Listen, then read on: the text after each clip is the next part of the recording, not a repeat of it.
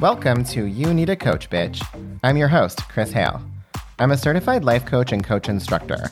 I'm also a master dance educator and self proclaimed Xennial Pop Diva. Every week, I bring you a conversation to help you harness your inner authority by popping the patriarchy and crafting the life of your dreams. Are you ready to unleash your inner creator? Let's go.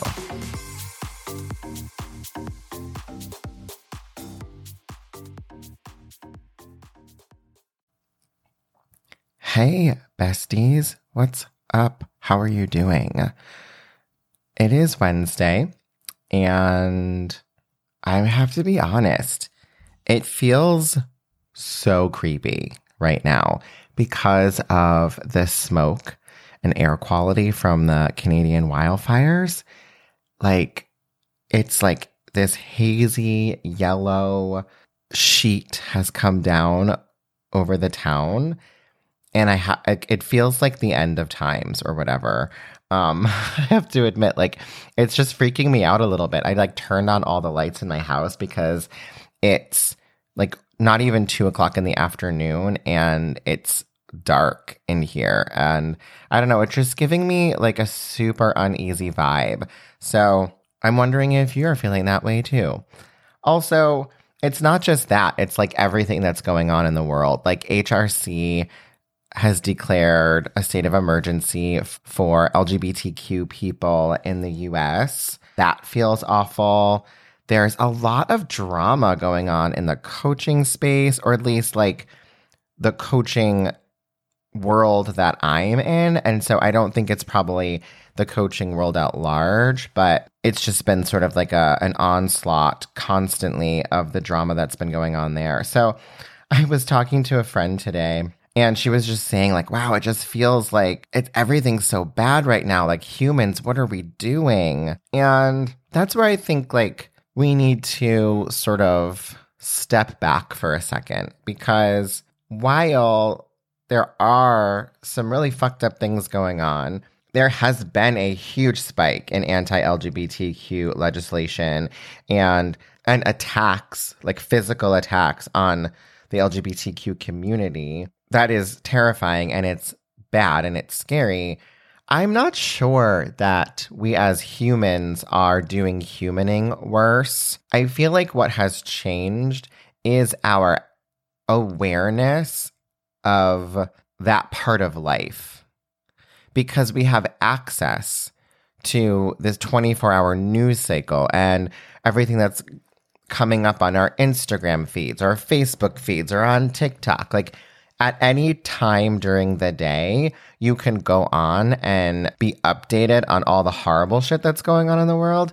And I think that this has really created a feeling of despondency.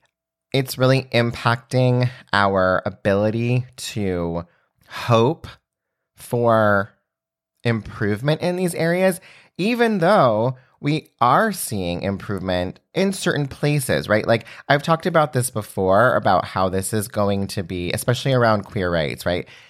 Like we are going to be in this fight for a while, and there have been wins, right? Like a Florida judge has blocked a law banning gender affirming care. Fucking Florida, right? So the place that seems like it is beyond saving, right? Like it's hopeless that's happening there. So I want to urge y'all to take care of yourselves as much as you can by controlling the input. What are you allowing into your awareness that maybe isn't serving you? We do want to be responsible and understand what's going on in the world. But I think that, like, if you're listening to this podcast, you probably have a pretty good idea of the shit show that is going on. And you don't need to re traumatize yourself constantly mi- by the minute by checking in with just confirming that it's still a shit show. like, we don't need to do that. We can give ourselves a break from that and really look at, like, where that behavior is coming from. Like everything here is about the why we're doing things so we can look at like where is that behavior coming from? What do we get from from seeking out reassurance that we're under attack? Does that serve you in any way? And there's probably a part of you that it does serve, and that's for you to kind of like excavate a little bit. It's like maybe it's a nice distraction from some of the other things that you have decided you want to work towards. Like this kind of stuff can be a really good shiny object when we, for instance, have a creative project we're supposed to be working on and procrastination starts to set in, or we're like uncomfortable with the creation process. And the reason why it's a useful distraction is because, well, we can't fault ourselves for wanting to be in the loop. It seems like a noble thing to do in a way to keep ourselves connected to what's going on. But it is possible that you're using it as an excuse, right? As as a buffer so that you don't have to sit and work on the things that would move your life forward. Another thing I think we can get out of this desire to engage in doom scrolling is that we can use the information against ourselves and we can get into this inner conflict around participating in capitalism. And you've probably heard this before, but you aren't going to solve capitalism. It's not going to happen. Yet spending energy on this internal battle can be a waste of time because we can get because we can lie to ourselves and be convinced that we're somehow being responsible by overindulging in the conversation around whether we are being accessible or inclusive or welcoming enough, etc. And I want to say, much like the conversation around narcissism, wherein if you're wondering if you are one, you probably aren't. If you're actually taking the time to ponder these things, then you aren't a part of the problem. And we also have to be able to accept on the other side of that is that we're going to get it wrong sometimes. So while you might not be intentionally perpetuating certain inequalities, it doesn't mean you aren't enacting them at times. And so that kind of brings me back to the coaching drama I was talking about. Um, there's a very successful coach that's been called out publicly for repeatedly in the eyes of her students, um, a lot of who were complete loyalists, uh, she's like not keeping up her end of the bargain and what she promised in the containers that she sold to them. And all of this probably could have been dealt with by admitting some mistakes or oversights, whether they were intentional or not, and apologizing. And exactly the opposite has happened every time. There has been just a doubling down and a digging in of their heels very publicly and I'm not going to go any more into that because if you know, you know. And if you don't know, this is not really the container for gossip. But if you do want to gossip, DM me because I am and have always been a gossip whore. Just kidding, but not really.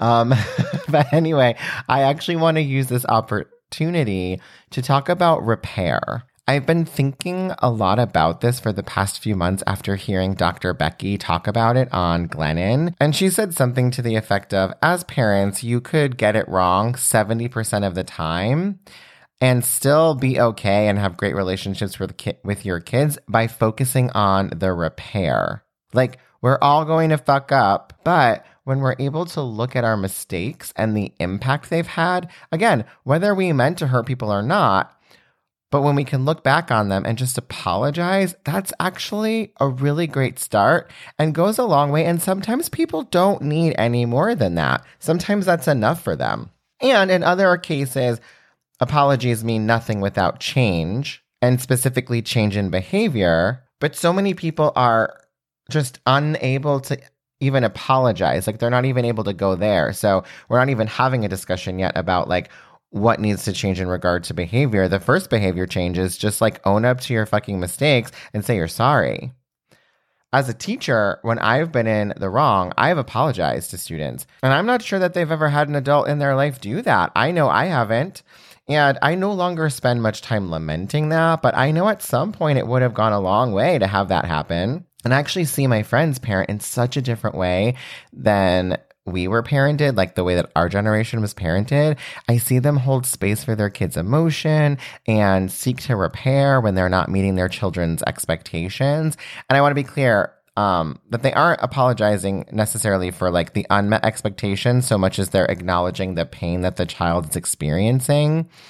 So I see it with my clients a lot, um, where like they're learning to set boundaries with their children and the child like has an expectation that they're going to get something or that something should go a certain way um, that they're not necessarily entitled to so that's what i mean by their expectation like they're like I should be allowed to do this. And the parents like, mm, maybe not so much. And I remember like if I had like spoken that way to my parents, right? If I had if I had said that things were unfair or I didn't get something that I wanted and I was upset about it or whatever, I just would have been called spoiled and ungrateful. But like these parents are really showing up and acknowledging the pain of disappointment from not getting what you want and still holding firm in that it's not a given that they should have gotten it in the first place. So that's what I mean. Like, that's where there's a moment of connection, right?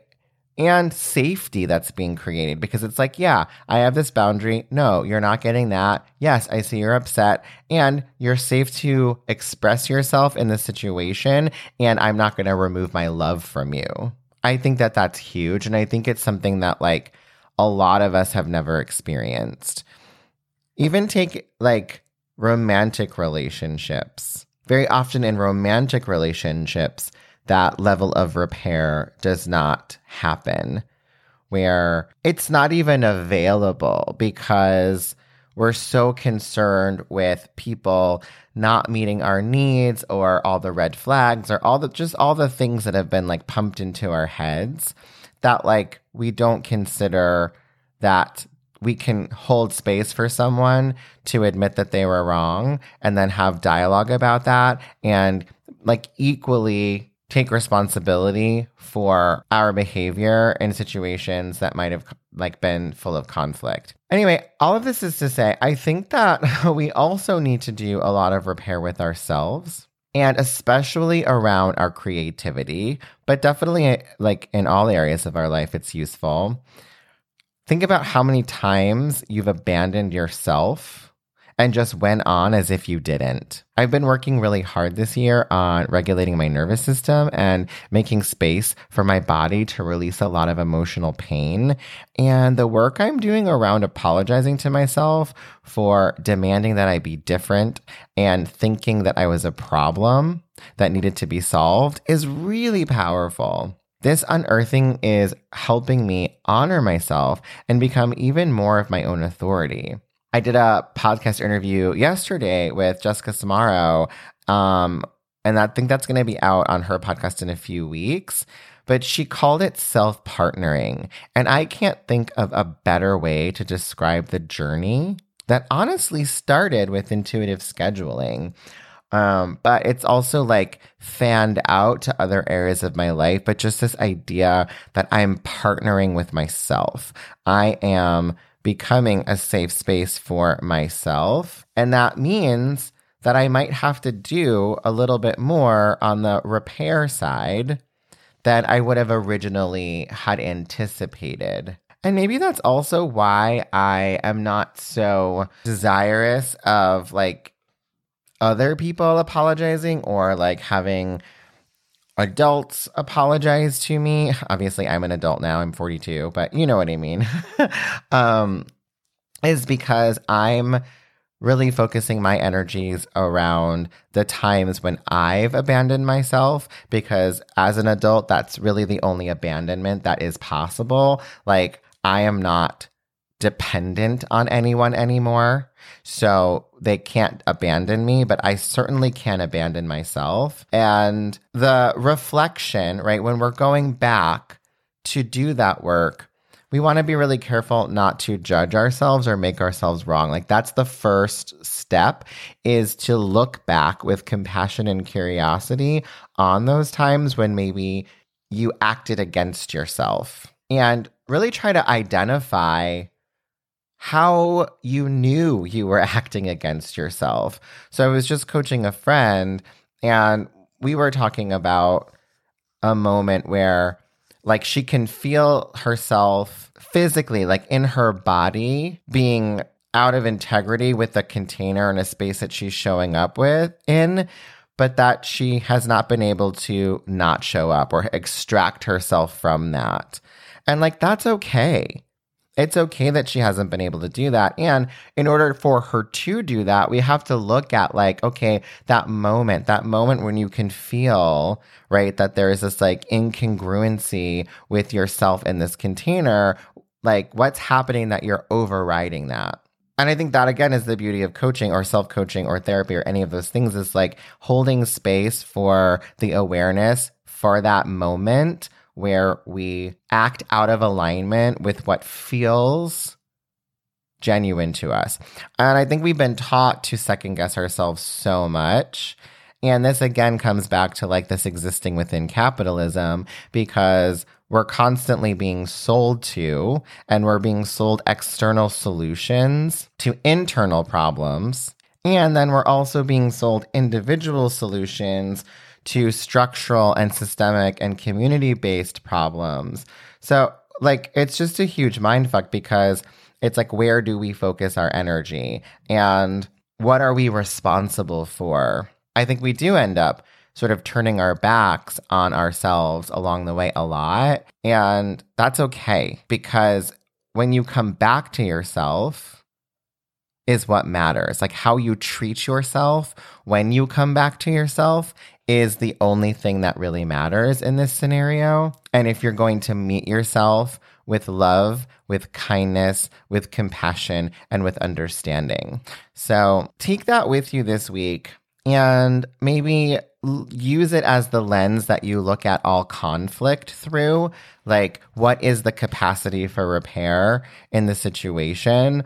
And look at all of your sort of internal conflict and ways in which you might be not showing up for yourself in the way that you want to. And I say want to and not should, right? But the way you want to be showing up for yourself. And if you're like working on your intuitive scheduling, that's going to give you a lot of opportunities to make a plan to show up in a certain way. And then obviously see if you do that or don't do that. And like that's a moment where when you come back to yourself and you realize you didn't do something that was scheduled or you scheduled to do something at a time that was like not realistic for you actually to be able to execute that task. What is the quality of the the thoughts that you have toward yourself around how that went down? Do you view it as like a huge mistake? Do you beat yourself up for it? Or do you get really curious about why and how you could maybe do it differently in the future. All right, my loves. Um, I hope that you have a great week. I hope that the skies clear up. Um, I hope that you can find a little bit of peace and ease as we navigate through Pride Month. As I talked about last week, if you need to opt out this year, let that be okay for yourself but still try to find ways to live authentically in your everyday life so that you can feel good about who you are in this time. I love ya. Bye. If you are loving the podcast, it's time to put a ring on it. It would mean the world to me if you would do one or all of these things. First off, Subscribe wherever you listen to your podcasts, or all the places podcasts are available if you want to be extra. While you're there, giving a five star rating and leaving a review would be epic. And lastly, spreading the love by sharing your favorite episode would be beyond. Thanks, love. We'll talk soon.